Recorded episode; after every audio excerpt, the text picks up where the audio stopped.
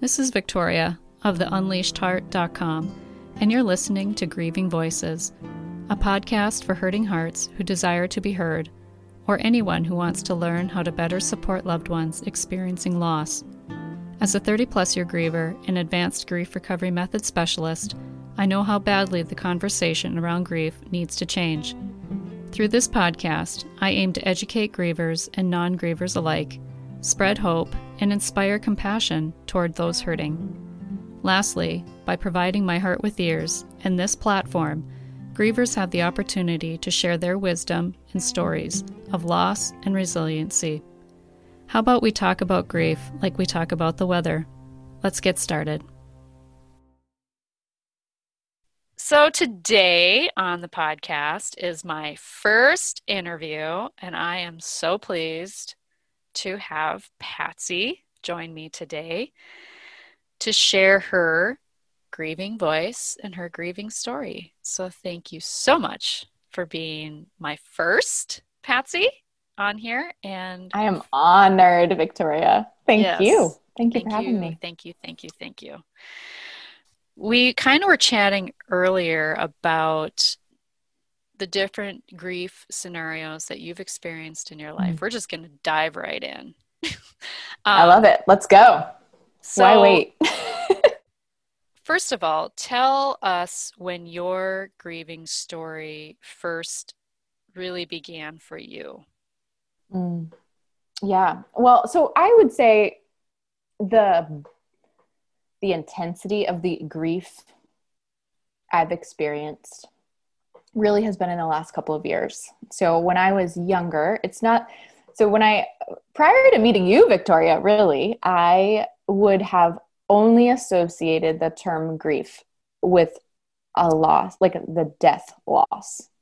Probably like in my younger years, um, I really had sort of this idealistic upbringing and i i did not experience a whole heck of a lot of adversity in an intense way. Like yes we all experienced change and there were a lot of mini moments as i reflect back now that i would now label as grief. Uh, like i was experiencing grief at the time but i didn't know it.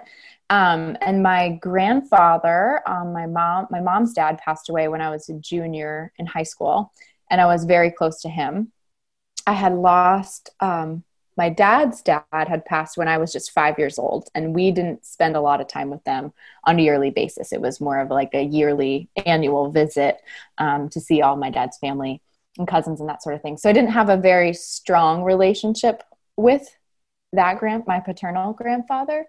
Um, and I was five, so didn't fully ex- like I remember I remember experiencing my parents' grief around that, or just sort of questioning, like, what is this emotion? What is this energy? I didn't have the language for it then, but this new energy that was sort of present in our home during that loss. Um, and my parents had gone away um, to to see him in his final days. Really, what's what I later learned, right? But I didn't really have that awareness at the time, and so then I would say my first really significant loss was my um, in the definition of grief as relating to death was my grandfather who passed when I was a junior in high school. And then now I'm 35 years old, and in the last two years, I've experienced just this tremendous flood of loss and change. Um, and really, it started um, learning uh, about a, a, high school classmate who had passed unexpectedly in his sleep at 33 years old um, from a heart attack and he was the type of person who just made you feel like he's known you forever just had an amazing outlook on life really was creating a life that he loved and living a life that he loved and had this energy about him even back then um, that made you feel really seen and heard and celebrated. And i admired him. And even though i hadn't seen him in many years hearing about that loss really struck something in me um, and so started actually like really making me question you know if i weren't to wake up tomorrow would i be satisfied with the life i'm living? Would i would i you know go to the other side or whatever that may be um feeling like really pleased with how i've i've been living? A month later uh, we received no uh, notice that my dad was diagnosed with cancer, and it was a month in waiting that we then learned it was stage four, it was terminal, it had metastasized to all these other organs, and he was um, given about a year um, to live. And so, in that, I say that's where like death really entered the room, like made its presence known. And I continued that line of self questioning. So, death really helped me really reevaluate how I was living.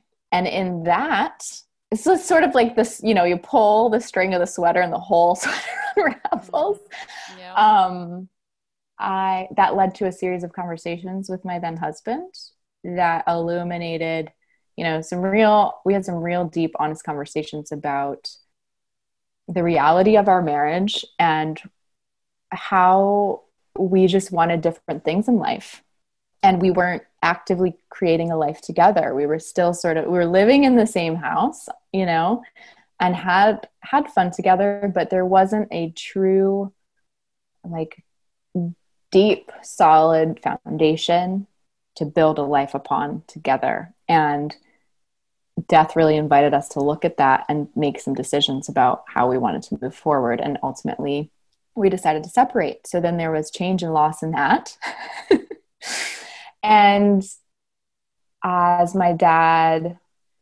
health started to decline over that course of the year, I, again, like in my change of moving house and reevaluating, getting back on my feet and all this, that, and the other, it helped me to reevaluate my business and how that was running. And I, it became really clear that I was I was not setting myself up for this sustainable growth. I was feeling burnt out. The sort of vision of the heart of it all wasn't matching the execution of it. I had sort of backed myself into this corner and I was like, this isn't even what I want. so that evolved and uh, like I had two businesses and sort of ran or uh, what would I say? Merged the one with the other. I had two business partners um, that I was working with and that was an amazing transition at the time and i felt very supported in that. And then flash forward my dad ended up passing in june of last year. And and so there was this whole new just like way of being on my own because at that point i was no longer living with my ex. Like there was so much motion and movement and change throughout all of that. Um, and i just kept putting one step forward in front of the other. And then flash forward to this the start of this year and experiencing this global pandemic that we're all in and reevaluating again where does you know how do i want to align my values with my business and my life and what i'm creating? And that second business we made a decision uh, to sunset. And so it like i don't know how to say that in a more succinct way but there's been a heck of a lot of grief in the last year to year and a half. Um, and I've been doing a lot of unraveling with that. Thank you for sharing all of that. Um, I want to go back first to to actually your first loss mm-hmm. as a mm-hmm. child. Um, mm. You know, that's ten. We that's mm-hmm. where we mm-hmm. often need to start really when we start processing loss because it grief is cumulative and it's cumulatively negative. It is. And That's so sure. As a child, when you lost had that loss as a five year old, I'm just curious and for our listeners as well, because we often don't make that connection of mm. what we are allowed or not allowed to express around yeah. grief. How did your parents seem to view your put your relationship with that grandfather and did they address how maybe you were possibly grieving? No, I wouldn't say that. I don't think okay. they were really conscious of it. Um, and that's where there's sort of this like fogginess for me around that loss. Like I don't I don't really remember processing it, only being more aware of what their emotions were and feeling like I must be present for that or not ask any questions or be too inquisitive about it. It was sort of, it was shared. I witnessed my dad cry. That was a first for sure. Um, he was not a very emotional. He was an emotional guy, but he hid it. You know what I mean? He he never expressed his emotions openly, and I I, I guess I would describe that now as just sort of like con- I was confused more than anything. There wasn't a conversation really even about death or. Um, I mean, they explained what it is, but I don't think there was active, continual conversations about it. I think we can all agree that when there is gr- like heavy grief within a household, within a home, that it creates ripples, right? Can, Oh, we can agree on that, correct? right? One one thousand percent. Yeah. So, Yeah. as a witness to grief as a young Mhm. child, Mm-hmm. even just the idea of not having the language around that or be Yeah. given the language or be Totally. inclusion Yeah. Oh what- gosh, yeah. of what your parents themselves were feeling. We're going through or explaining, know, and like I had no history of my dad's relationship with his dad either, right? I'm young like I I only know of him when I see him when I go to visit. Like there if you think about it now to my brain at that moment in time, there was really no context or yeah, that inclusion piece would have been so helpful. I'm curious too, like in the years that followed, maybe five, six, seven years that followed after that, was it a topic that was ever discussed? Like, was I there? honestly don't remember it being discussed or even an honoring of him, right? Okay. Like I feel more of a connection to the honoring. Now, granted, I was older. I was a junior in high school when my second grandfather passed away, and I was much closer to him, you know, just because we lived next door to him. But there was more of an, a process around the honoring. I do not remember attending. I, I, I guess I didn't. I didn't attend my paternal grandfather's funeral. Like I had no I had I had no idea of what even sort of ritual can or you know honoring could have could happen around a death around a loss like that until you know you hear about it you watch it on the movie you consume in other ways people around you have deaths or losses and things that you're exposed to but hadn't experienced yourself like the first funeral i think i attended was probably around the same time frame that i lost my maternal grandfather So I'm curious when you look in hindsight, yeah the contrast between that first loss as a child, young child to where Mhm. you're a junior in high school. Was there a change or was there more of a communication with how you were feeling yes. later in life as opposed to when you were a child? definitely. Definitely. Um and i remember the minister of our church came over and uh, we had like a family meeting. It was definitely inclusive. So when they talked about how they were going to present what they were going to do what kind of the service were they going to have all of that was the whole family was involved. And she and she really led that meeting. So i'm grateful to her for that. I don't think she realizes and till this moment i probably hadn't even put it all together but she she helped to almost emulate how those conversations can go right? Because she was leading it and she asked each individual grandchild like what was you what would you like to call out in memory of around your grandfather? What's a specific memory you want to share or you know that kind of thing which was really nice. And i think then right the accumulation of that experience sort of it just it the other first experience feels foggy because i had a new refreshed experience um, of loss of my grandfather. And in the honoring because we gathered so frequently as a family there was more of an honoring around um, each first of that first year right? So it was like his birthday his like our gathering as a family of like oh this is the first time he won't be here with us for thanksgiving or he won't be here with us for christmas or there was more of just like a remembrance and honoring of him throughout those family gatherings which i didn't experience in the la- like in my first loss. Do you think, I mean, when looking back now too, do you think that there was a difference in relationship that may have influenced how one death was handled versus the other?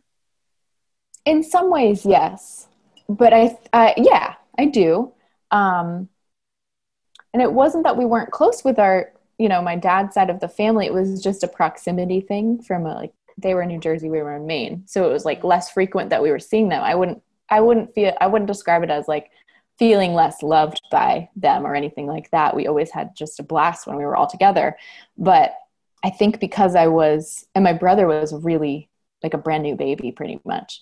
Um, when that loss happened, I don't know if it was because of my age that they just thought, well, like we're protecting her. But I, I don't, I feel like that would have been such an awesome learning opportunity to talk about death. Right. And that's the, that's kind of why I'm really kind of drilling this point.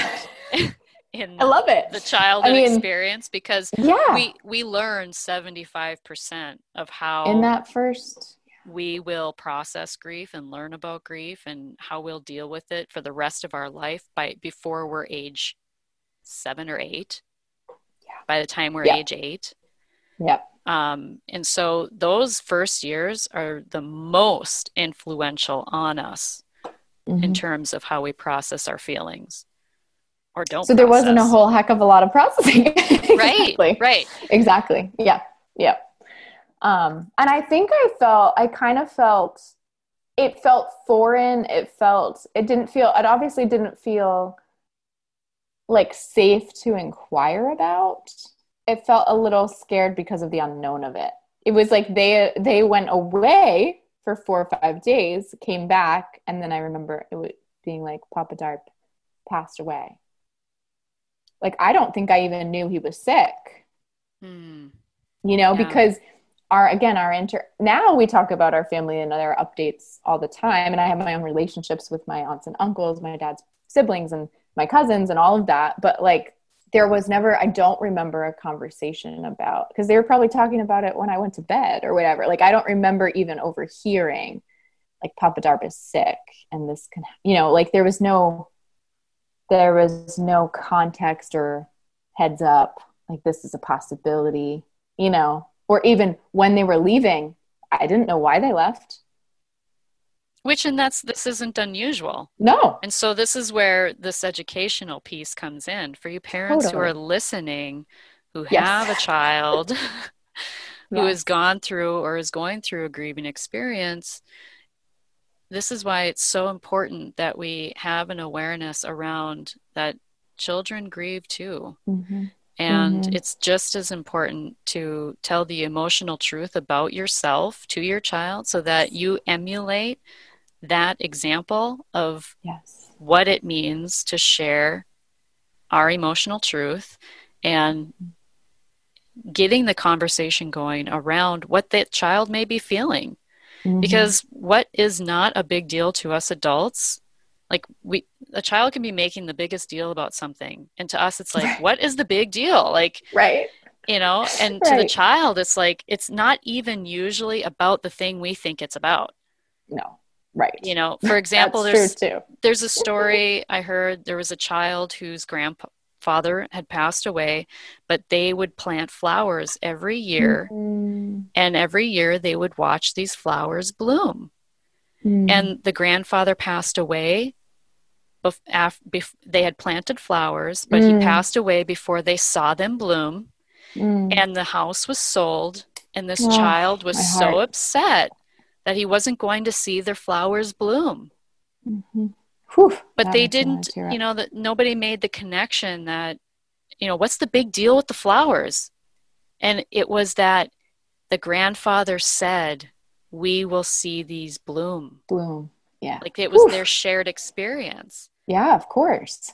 Once of the course. parents had this awareness about it and discussed like right? Right. Yeah. And how can we address this? How can how can we help you? And they realized, well, dig up the flowers. Yeah.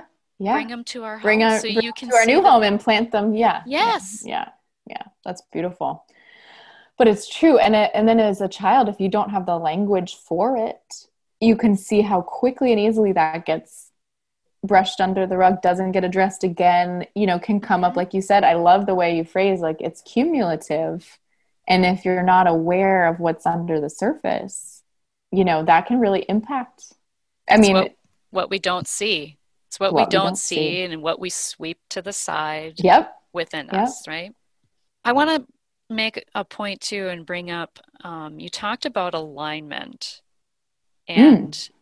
you know emotional truth um, and how you had this awareness around you weren't really living in alignment yeah. and so grief kind of was that door that opened that it awareness did. to you right it did it really did which is fascinating to me because I had been actively working toward building a life of alignment for years, a good number of years. But, you know, I know, I, I feel like if I were to put the word death out there, it's often like associated with heaviness, right? There's like, I think societally there is a like a negative connotation about it. And that could just be my own perception but it, it, there's a feeling around it that's it's sort of this this thing that like we don't talk about. And um, it's shocking to us when it arrives. And it's like it's just this dance of strangeness around death. Mm-hmm. we're immortal. We look but at death like, like we're immortal. And and the thing that the only effing guarantee that we have in the human experience is death like that that's the one guarantee and i it is shocking to me that like we forget that instantly. Like we have to remind ourselves of it minute to minute sort of thing, mm-hmm. right? And but what's so cool about it is that it is this extreme clarifier.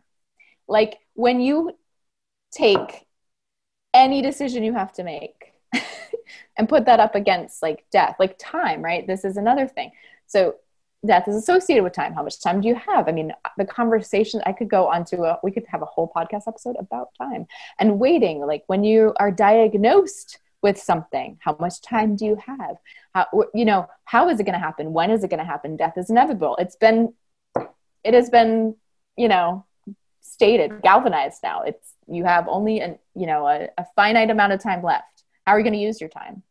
And so that sort of invitation to evaluate that really clicked everything into place for me. And i know i mean our journeys here are, are constantly evolving. We're learning we're growing right? But that was no doubt a catalyst for all the other change i saw um, in the last year and a half and now if i think back i can easily get my body to that place of like tension that i felt and misalignment that i was living and that just like low level thing that it's like a feeling. It's intangible. It's just this low level hum, I guess. Mm. It's not quite right. But I didn't have enough data to even know what to change until death entered the room.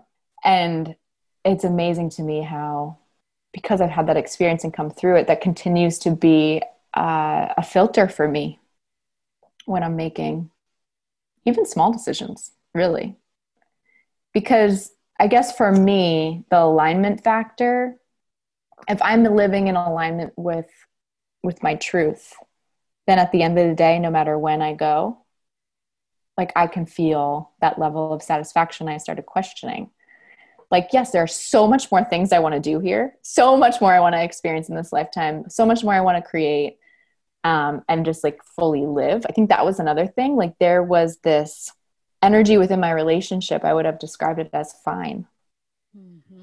A friend of mine and I were talking about this the other night, and I was like, but fine isn't living to me. Like, fine is fine. Fine is monotone. Fine is going through the motions.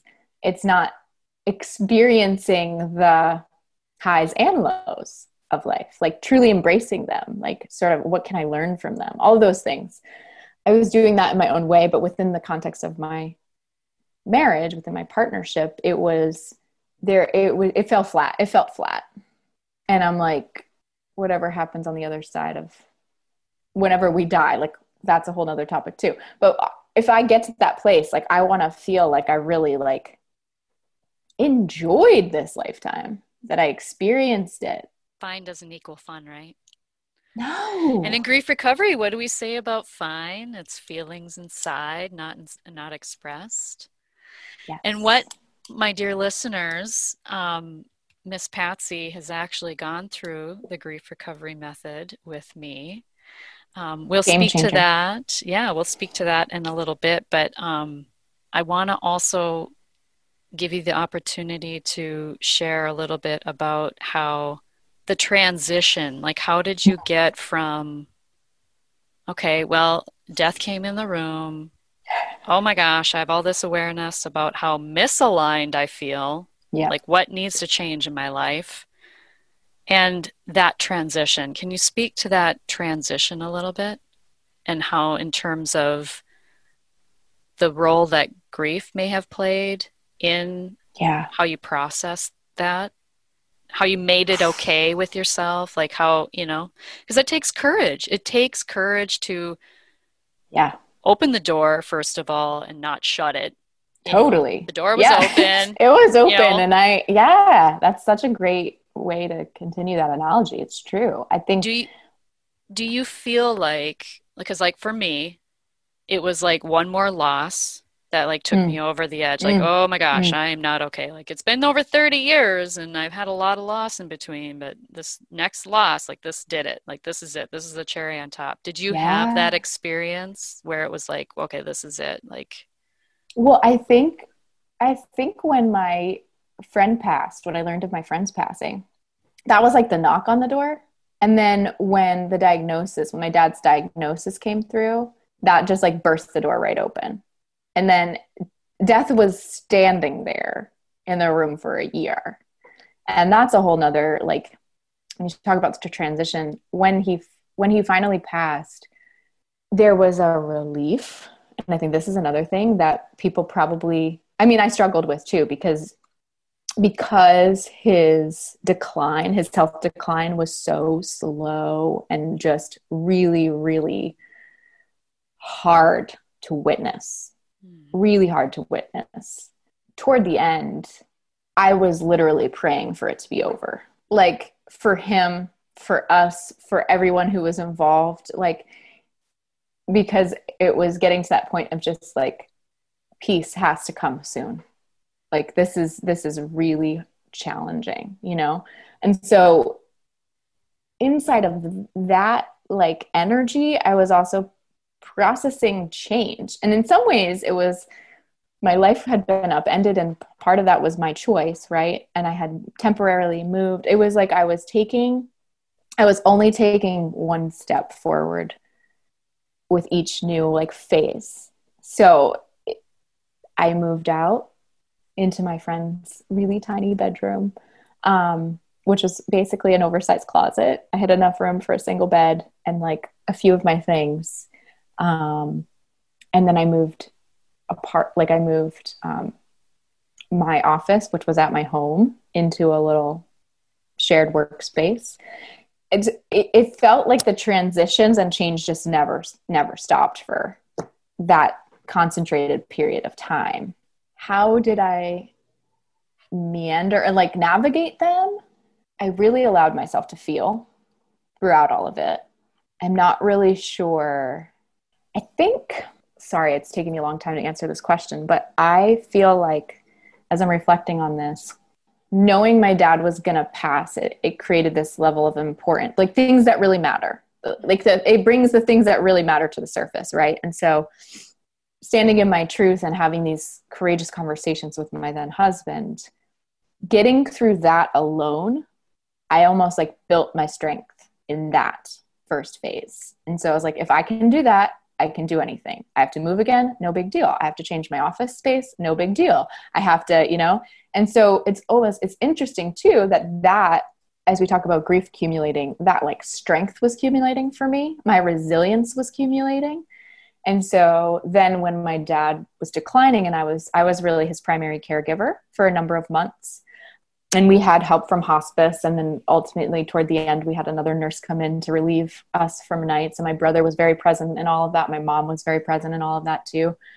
And his his family. But because of the way my schedule worked within the I had created my own business I was able to be present frequently for that extended period of time whereas everybody else's work schedules were you know anyway being in that actually helped like all the other transitions actually helped staying present and enough right? There wasn't that i weren't days of frustration or just like completely like burnout was imminent. I could feel it coming. I knew that there was going to be an end that that phase was temporary. And i did my best within that phase to find something to be grateful for every day even if it was a small thing and to kind of like stay anchored in hope and and remind myself that there's I really believe that like life is working out for us, not to us, if we're present to it and engaging with it. And so there was there was meant to be healing. I was meant to be that person. I didn't aspire to be that person. I never dreamt that I would have that role. I, it's not even one I wanted. but I took it on and it actually was really beautiful in terms of like healing my relationship with my dad and being able to be in a place of being that caregiver and provider that he always took so, you know, in pride growing up. Does that answer your question or did I go on a very long tangent? no, that's great. It actually brought to light another thing that I want to bring to attention to for my reader or listeners, readers, listeners is that you had this awareness. I and what I hear you saying is that you had an awareness that you can do hard things. Yeah. You know, I can yeah. do hard things. Yeah. Like, this is going to be hard. You made it uh-huh. through it. You couldn't, you know, and, and, what does that do for us? That builds our confidence, right? It does. Totally. Like, and even I now, can, yeah. I'm like, little things happen and that's interesting too oh god we could talk about this for a long time but like when you're in that space right? Where you're you're navigating through the hard things. Your world becomes really narrow. Like the things i cared about before i truly i don't care about now. Like in a lot of ways. If i had a false caring for it because i thought i should care about it because somebody somebody else's view influenced like my caring for the thing mm-hmm. now i'm just like it's so clear to me like where i stand like where the line is drawn and so which has been a really awesome power tool now like inner power thing as i'm re you know rebuilding my life in which direction i want to go and i love that you called attention to that because it builds confidence it builds clarity and just this this like inner knowing that no matter what the heck comes down the pipe, which I know that's life. Life is gonna life. mm, exactly. Life is gonna life. There's gonna be more hard things. That that's no question. But I I'm living knowing that's inevitable, but enjoying the ride.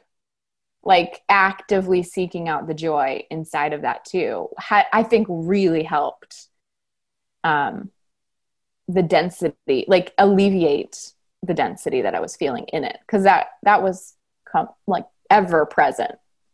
You know, I, I like reflect on it back now, and I can I can immediately get that tightness in my stomach. So I don't think I knew. Sorry, I, I, I just I don't think I knew that I was resilient prior to that.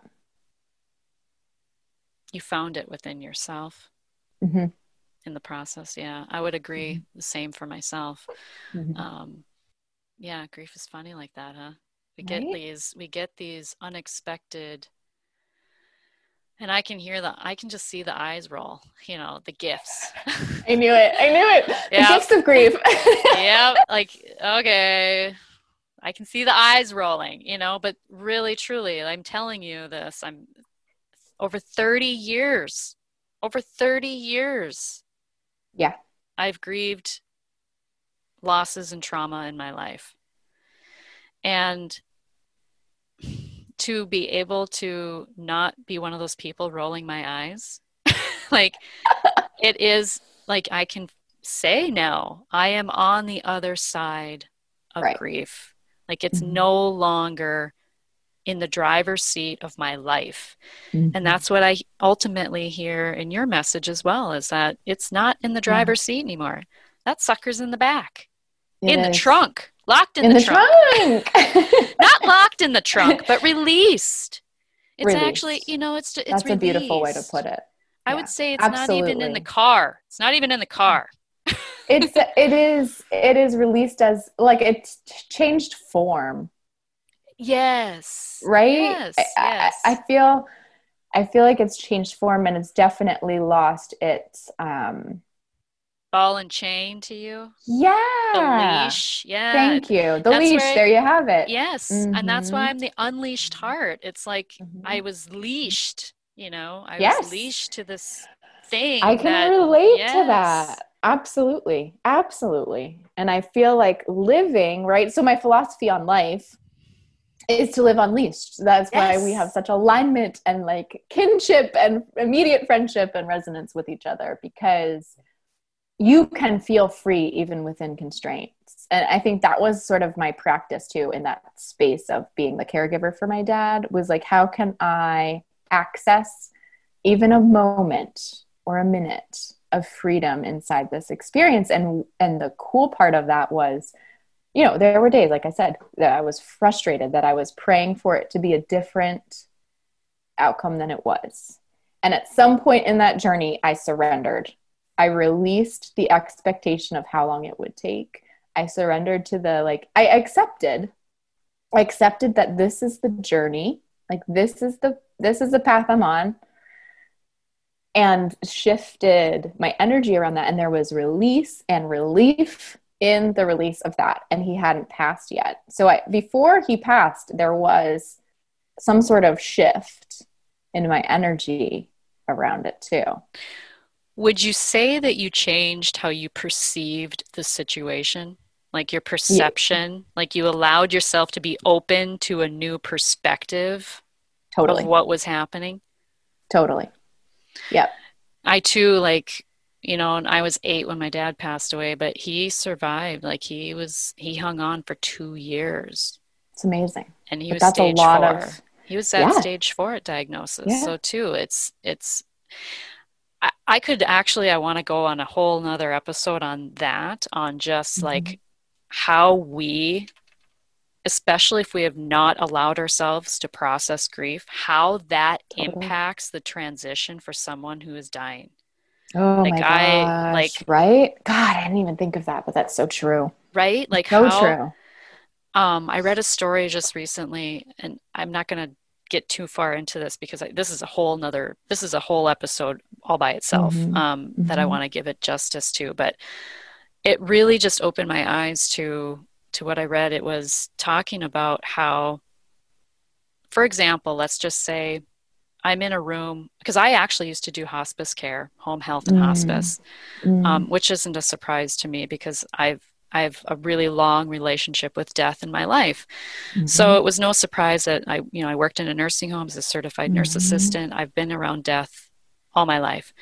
So what I didn't really consider though was how as we are grieving and if we have not allowed ourselves to process what we're feeling and we're shut off emotionally from what is the reality of what is happening, like our loved one is transitioning, our loved one is actively dying, and Mhm. working through that process. If we, how do, it's like I'm just having this thought, like, how does that impact the person who is passing? Like, how does, the, how Mhm. does our resistance to them passing yes yes impacting them? Like, is that why they're hanging on? yeah Is that that's a great why, point You know, it's a great, great, great point. And that was a whole other thing too, resistance to passing. So my dad definitely held that resistance to passing. I witnessed his his fear around it. yes, the fear, right? The fear around it. And so it was interesting, a very interesting exercise for me and, and a test of faith as well. Because yes, it's bringing up my own stuff, witnessing him reach this point, right, of his life, but also witnessing his his journey of acceptance to this is what's inevitable, right? And so there there was a strong resistance. Now, it's interesting. I wouldn't say he was resistant in the sense that like he's gonna suck the rest of the life out of the time he has here kind of thing like charge forward and quote live the way i was describing before but it was like he didn't want to move because he was afraid it was gonna happen mm. and, so it was like the opposite end of the spectrum and can you imagine the grief then that right. someone who is transitioning is feeling because they cannot emotionally express their fear they can't mm-hmm. emotionally express what they're experiencing and feeling mm-hmm. because the people in the room are so closed off and resistant to what is happening. Mm-hmm. Like, we don't think about how our energy that we bring to the room in a situation mm-hmm. like that impacts the person who's actually trying to transition. Mm-hmm.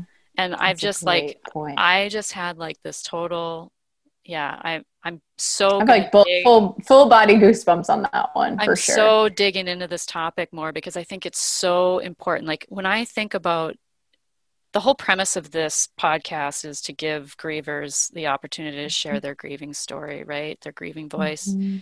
Someone who's already passed obviously can't doesn't have that opportunity, but I feel like there's a part of me that needs to be a voice totally. for someone who's transitioning because I've seen it so many times and because oh I've gosh, seen families that are and you're sorry, yeah. Go ahead. You know, hearing is one of is the last sense to go. And I just recall mm-hmm. being in rooms where the family's talking like they're not there. Mm. That's like mm. they can hear mm. you. Do you mm. really they can hear you? You know, and so it's it's actually bringing to attention what can I do as a loved mm-hmm. one who's watching my loved one transition? What can I do to make totally. that okay? Yes. And I I was like seeking those resources in that time. Mm. I really was. And I feel like I was conscious of his fear. And so I I did my best to normalize the process, even though I'd never witnessed it before. Mm. And to just sit there and be present with him. And, you know, it's, it's every relationship is different too, right? And, and every death experience is different. And it was, it was just this really as sad and hard and like challenging as it was it was actually it was, it was there were some really beautiful moments too because i hadn't spent that much time with him i mean maybe ever in that way like growing up as a kid like he's present he's there but he was working and he was you know it wasn't like you're you're sitting with each other for hours at a time for an inevitable like for an un we don't know how long right? So it was just this really interesting shift. It was deep like an intimate experience you know?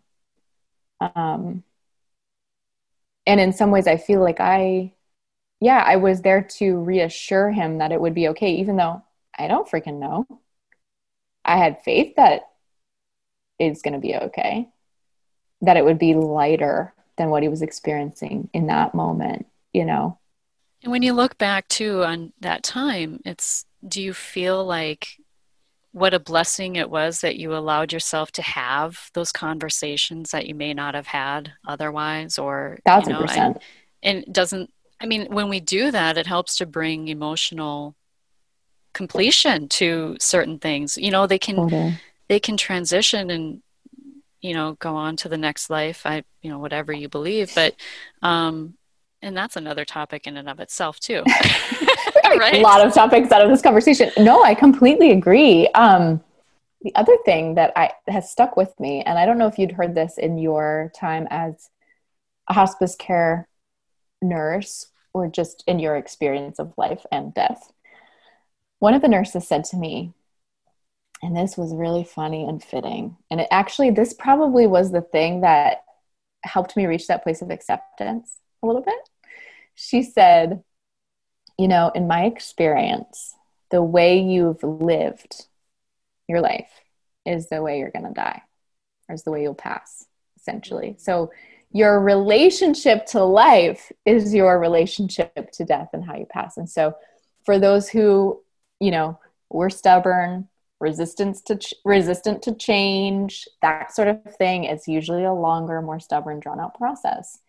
For those who are really like go with the flow, open to life, open to all of these things, generally happens more quickly. And I just burst out laughing because that was my dad's personality. He was completely resistant to change. He lived a lot of his life, you know, in that space of, right, like I like there was a, a general cautiousness about him.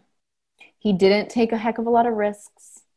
You know, he was very like comfortable in his small little life that and, and not say don't say that to diminish it, right? But there was a a level of comfort he did not stray too far out of in his lifetime.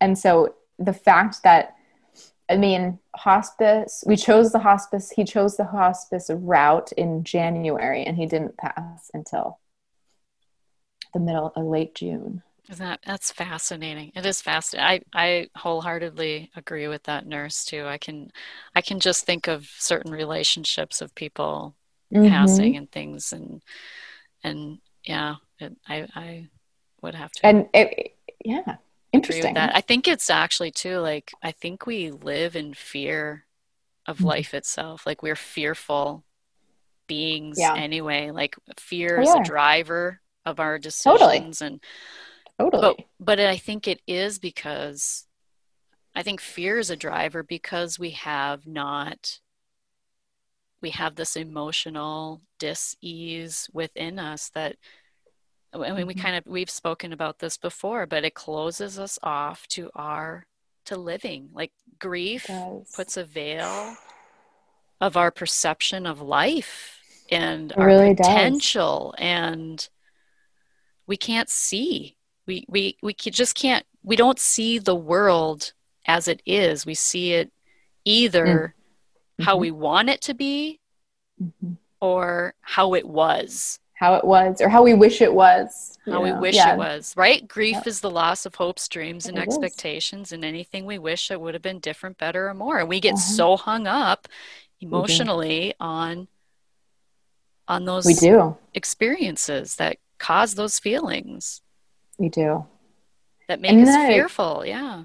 It's so true. And even in that, it's so interesting you bring that up too. And I think for me, again, it was sort of illuminating and reaffirming to embrace life and en- enjoy it and like truly live it in the witnessing of my dad's passing and being with him and all that time and there were moments where he would reflect back on something and i would have these moments where i was like wow you're still holding on to that dad mm. like so far from my memory you know and just i can't even think of a good example at the moment but several occasions where i had that awareness where i was like wow, that has been building. And we talk about energy, right? And I, I really believe it, like if we can feel our feelings and process and utilize the the framework that you have exposed me to, which I'm so so so grateful for, um, to work through that, to unhinge those hangups that we have, because it gets stuck.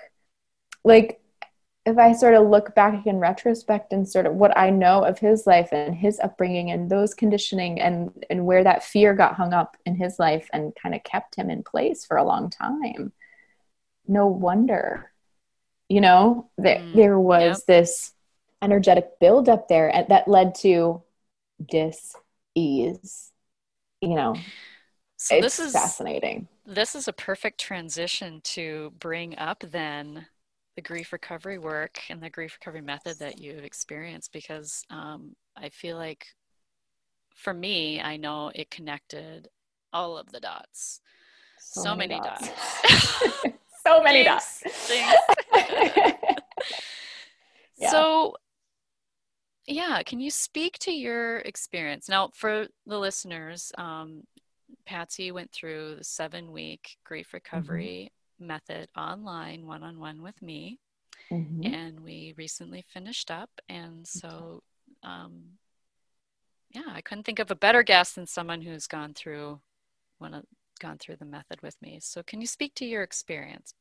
Oh gosh, yes. And I'm so grateful you've asked me to be on because I want the whole world to know about this resource that I've I've known you speak of for as long as I've known you and I've been very intrigued by it and um and then obviously moving through all that I moved through in terms of change and transition in the last couple years. It was it is the perfect tool for continuing to process and re- release really so much residual emotional i want to i don't even have a word for it. You see me using my hands? It's energy. like energy energy, energy. that and i shared with you at the beginning that like i knew this would be beneficial. I was open to the process but i also wasn't feeling in my day-to-day life that i was um, weighed down to the point of not living, right? Like I didn't feel like I was stuck in grief per se when we started this process. But let me tell you, what this process has done is like taken that relief, it's elevated the relief and provided uh, just this new layer of peace I didn't even realize I needed. Like I knew I needed, I, I knew it would be beneficial, but I didn't recognize like really truly how beneficial it would be. And part of the process is yes acknowledging death but really reorienting our definition of grief itself which is loss and change right of expectations. You just went through it so beautifully. And I, it helped me see just how much change i've gone through in my lifetime not just concentrated to the last two years but really helped me provide perspective and reach a new sense of compassion within myself for all that I endured and was never labeling as grief. And so that was amazing because it was like, oh, this residual energy has, been taking up space inside me all this time and I didn't even really realize it. And I'm somebody who has been actively seeking um, and putting myself in the way of self development work for a long time now, like over a decade probably, being active in that space of awareness and unpacking and un- unbecoming, as our mutual friend talks about. Um, and so I found this so beneficial, not only for to kind of unpack the last couple of years, specific relationships, and knowing that now this framework can be used forevermore. That is like exciting me beyond measure. Um, and the work that I didn't expect actually well i had a little bit of an inkling because we you know we're friends and we've been talking about it. But the work around um, grief within relationships that are still present today. So with the living relationships yes. with the living that was a game changer has been a game changer. Um, and i think prior to meeting you i would have guessed that the work would have been done around relationships of people who have passed well, and we often don't see what we're feeling with re- in terms of re- our and when we think about our relationships with the living, we often don't think about no. what we're experiencing as as grief. Exactly. Right? But again, the definition, how grief recovery Institute defines grief is the loss of hopes, dreams, and expectations, and anything we wish would have been different, better, or more, or would be different, better, or yeah. more.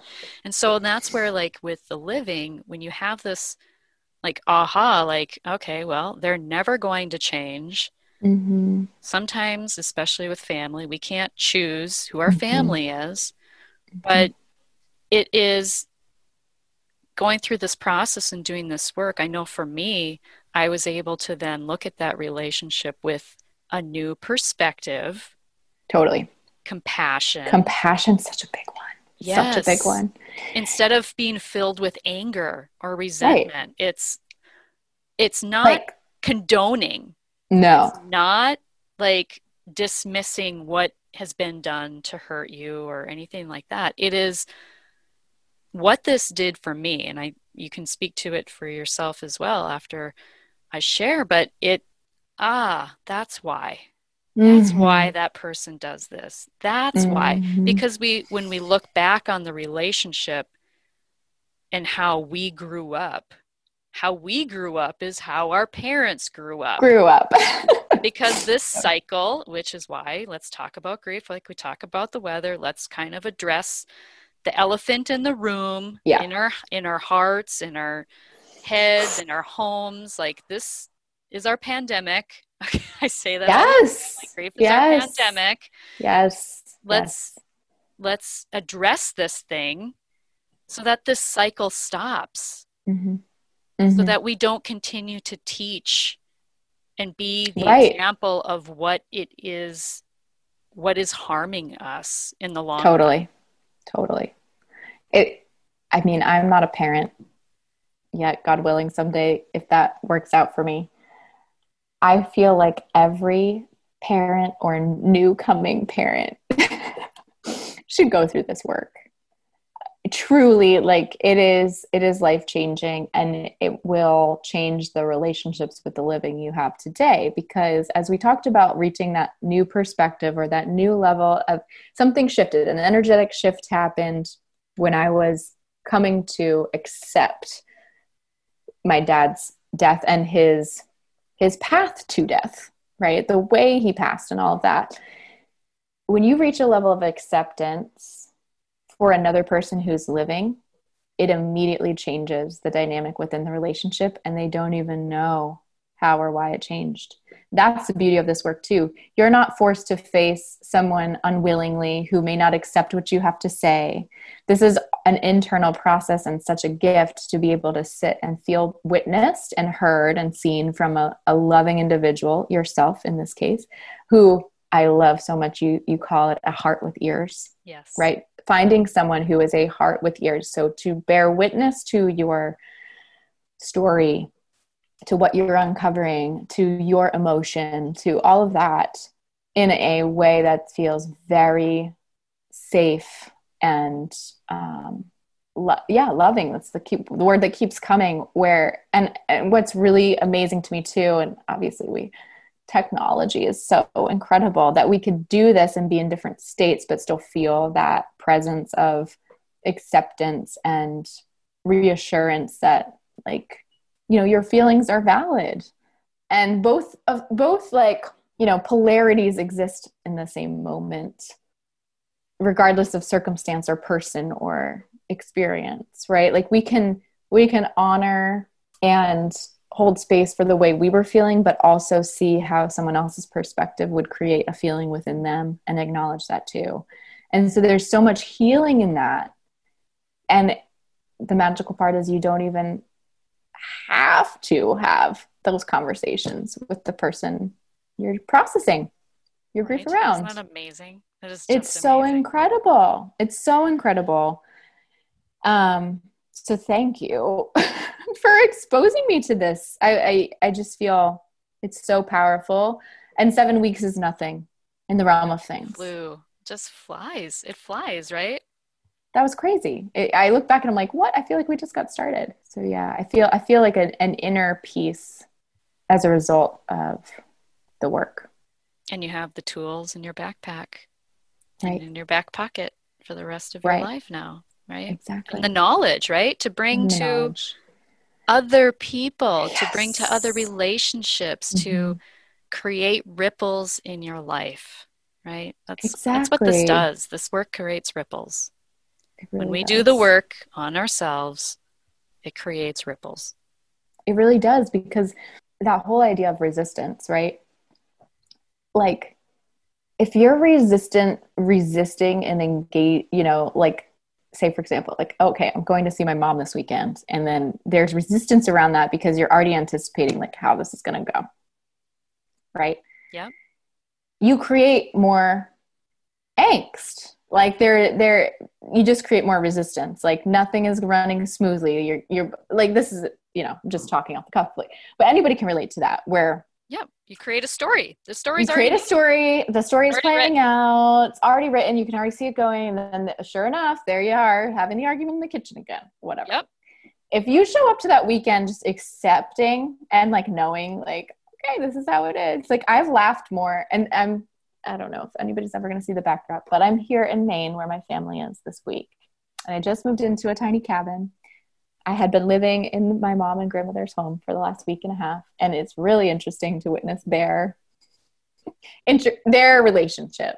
They share a home together, and the resistance they both have, but ultimately really want the same thing. Mm-hmm. You know, and so, and I brought a new level of acceptance to the situation, the circumstance, you know, the circumstance, and just the dynamic, knowing what I was walking into. It was just like, all right, here we go. I've laughed more this week than I have felt frustrated.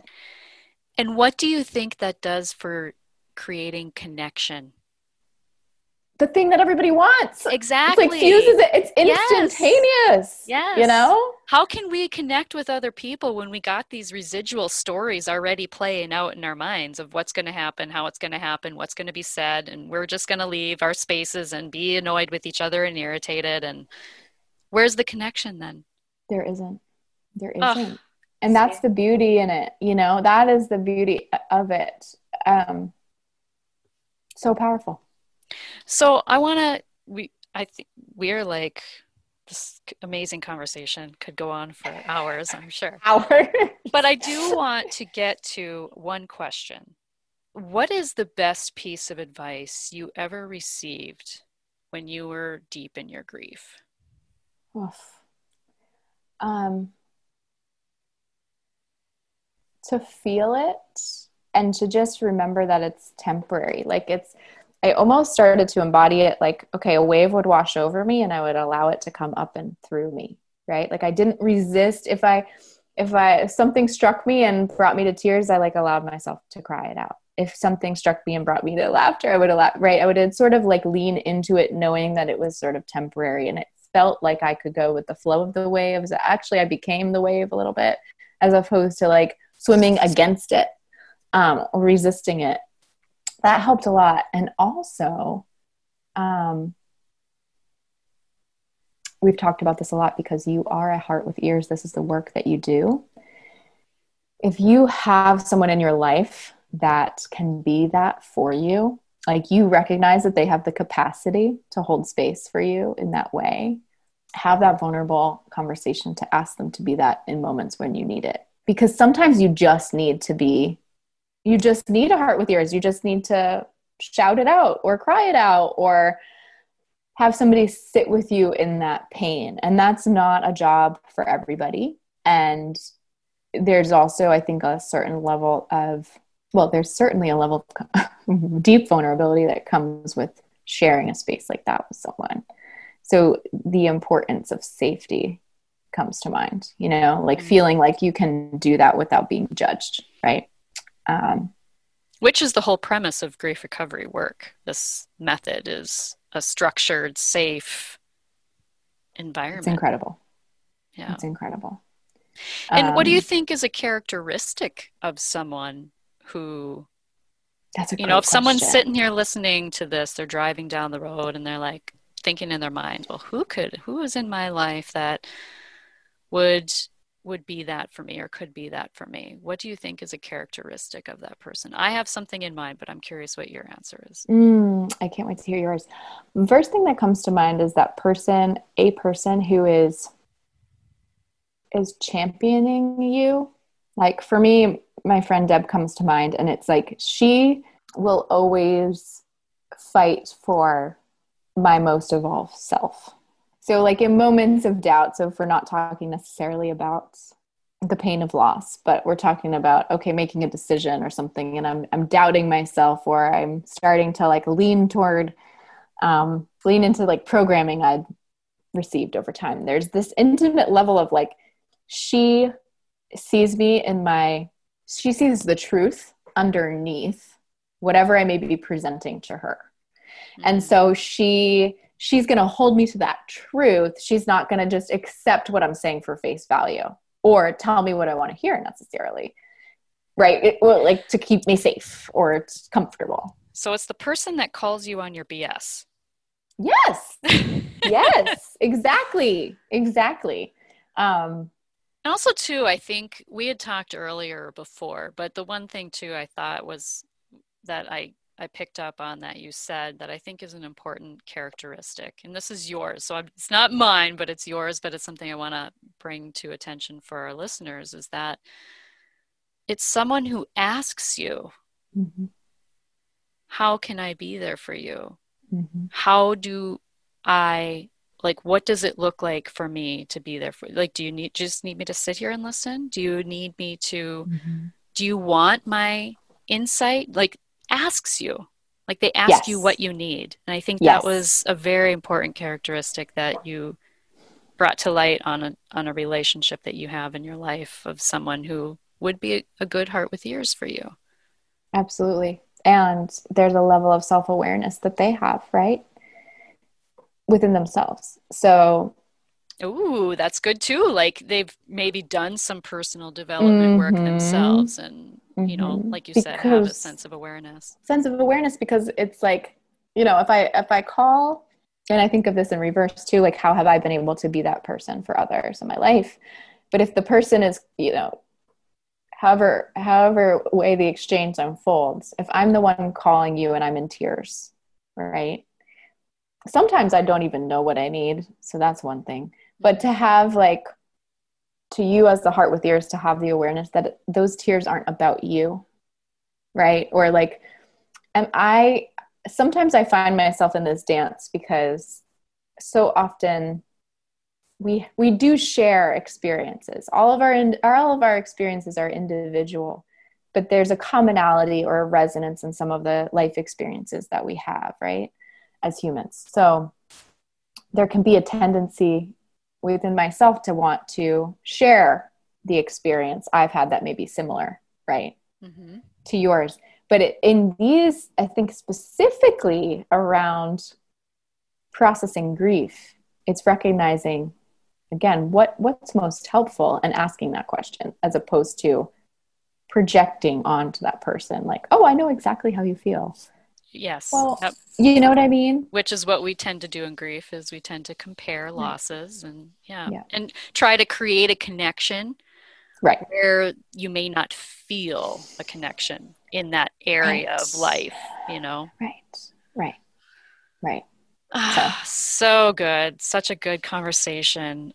Is there anything else that, well, first of all, you are, you had talked about your business, you know, business transition.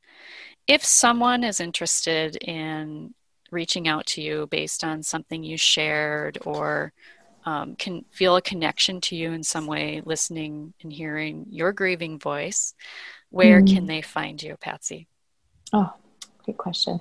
Um, I am rebuilding a business called And Celebrate, and I'm on Instagram over there at And Celebrate, the word and spelled out, and Celebrate. And uh, my website is coming soon. There's a, it's exciting time because it's, it's in creation right now.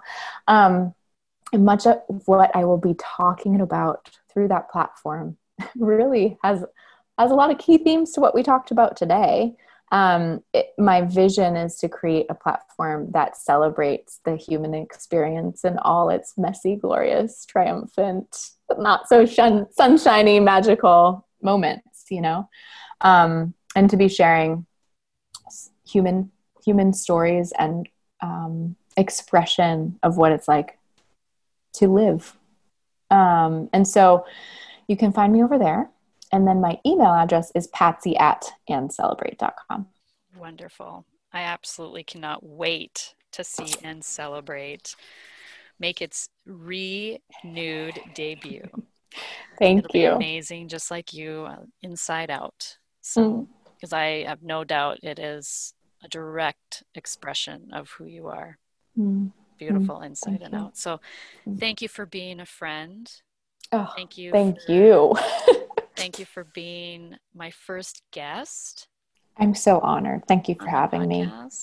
Thank you for trusting in me to walk you through the Mm. grief recovery and to be there for you in that way and for sharing all with me that you have. Um, Mm. and thank you for sharing your grieving voice with my listeners today. So, Thank have you, a wonderful Victoria. day. Yes, you're welcome. And thank you for listening. Um, we'll be back next week with another interview. I'm so excited. Incredible. I can't wait to continue listening to the grieving voices you host here on this platform. Thank you so much, Patsy. From my heart to yours, thank you for listening. If you like this episode, please share it because sharing is caring. And until next time, give and share compassion by being a heart with ears. And if you're hurting, know that what you're feeling is normal and natural. Much love, my friend.